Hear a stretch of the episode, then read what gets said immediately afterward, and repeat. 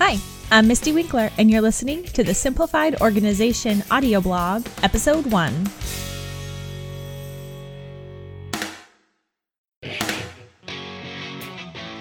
Too many people think that being organized means having a clean house. But as a struggling messy with a perfectionist streak that makes me want to either go whole hog or entirely give up, I'm here to say organization is about getting the right things done in your life, not about having tidy closets, labeled containers, or pretty planners.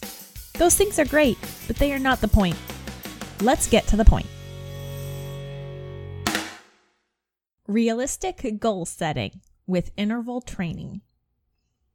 Often, when we plan out our goals, we think in year long chunks of time, either personal goals in January or academic goals in August. If you've ever done this, perhaps you've noticed that it's really difficult to keep those goals.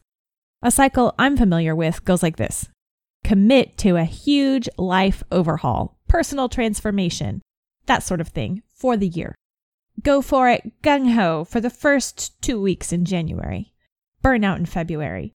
Forget about it in March. Remember and try again in April. Be hit or miss in May. Get distracted in June. Remember again in August and try hard. Have too many other things on my plate in September. Remember in late October. Feel like it's too late in November and give up until January. This year, I found a way to avoid this cycle, to keep motivated, and to have goals while remaining flexible.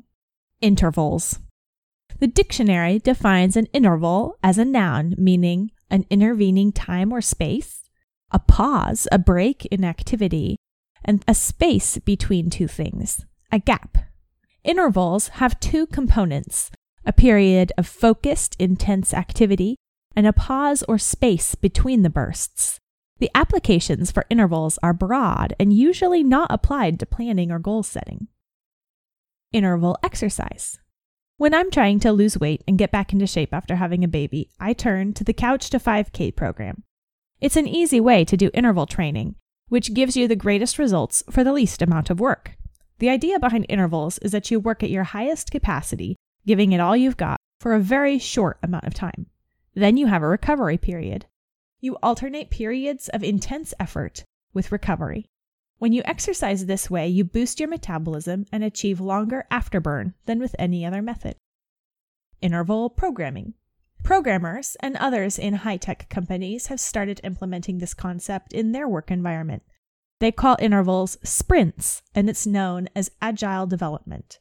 The idea is instead of spending a huge amount of time and money on upfront engineering like design of software and continual documentation along the way, they roll out software that meets the requirements as soon as possible, then debug and add features in short sprints, sending out a new version each sprint to keep the software in continual improvement. At the end of every sprint, they also evaluate how they did, where they're going, and how they can improve not only the software, but also their processes interval planning. After exercising in intervals and talking to my husband about how his company implements agile methods, I started wondering if there was a principle there that I could apply in other areas of my life.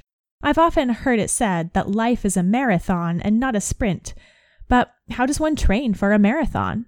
Through sprints and rests.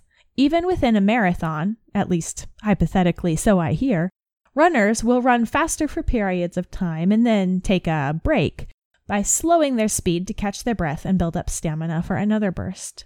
So, why not apply those same principles to how we plan and work out our plans? Interval planning to the rescue. How to make an interval plan. Head to simplifiedorganization.com slash podcast to get your quick start guide to interval planning and also find links to all the episodes in this season and get the show notes for every new episode delivered to your inbox. That's simplifiedorganization.com slash podcast. Breaking up your year into intervals with rest periods in between is a great way to keep your head wrapped around what you have to do and also keep up your energy as you do them. Learn more about interval planning at simplifiedorganization.com slash podcast. And tune in next time for more.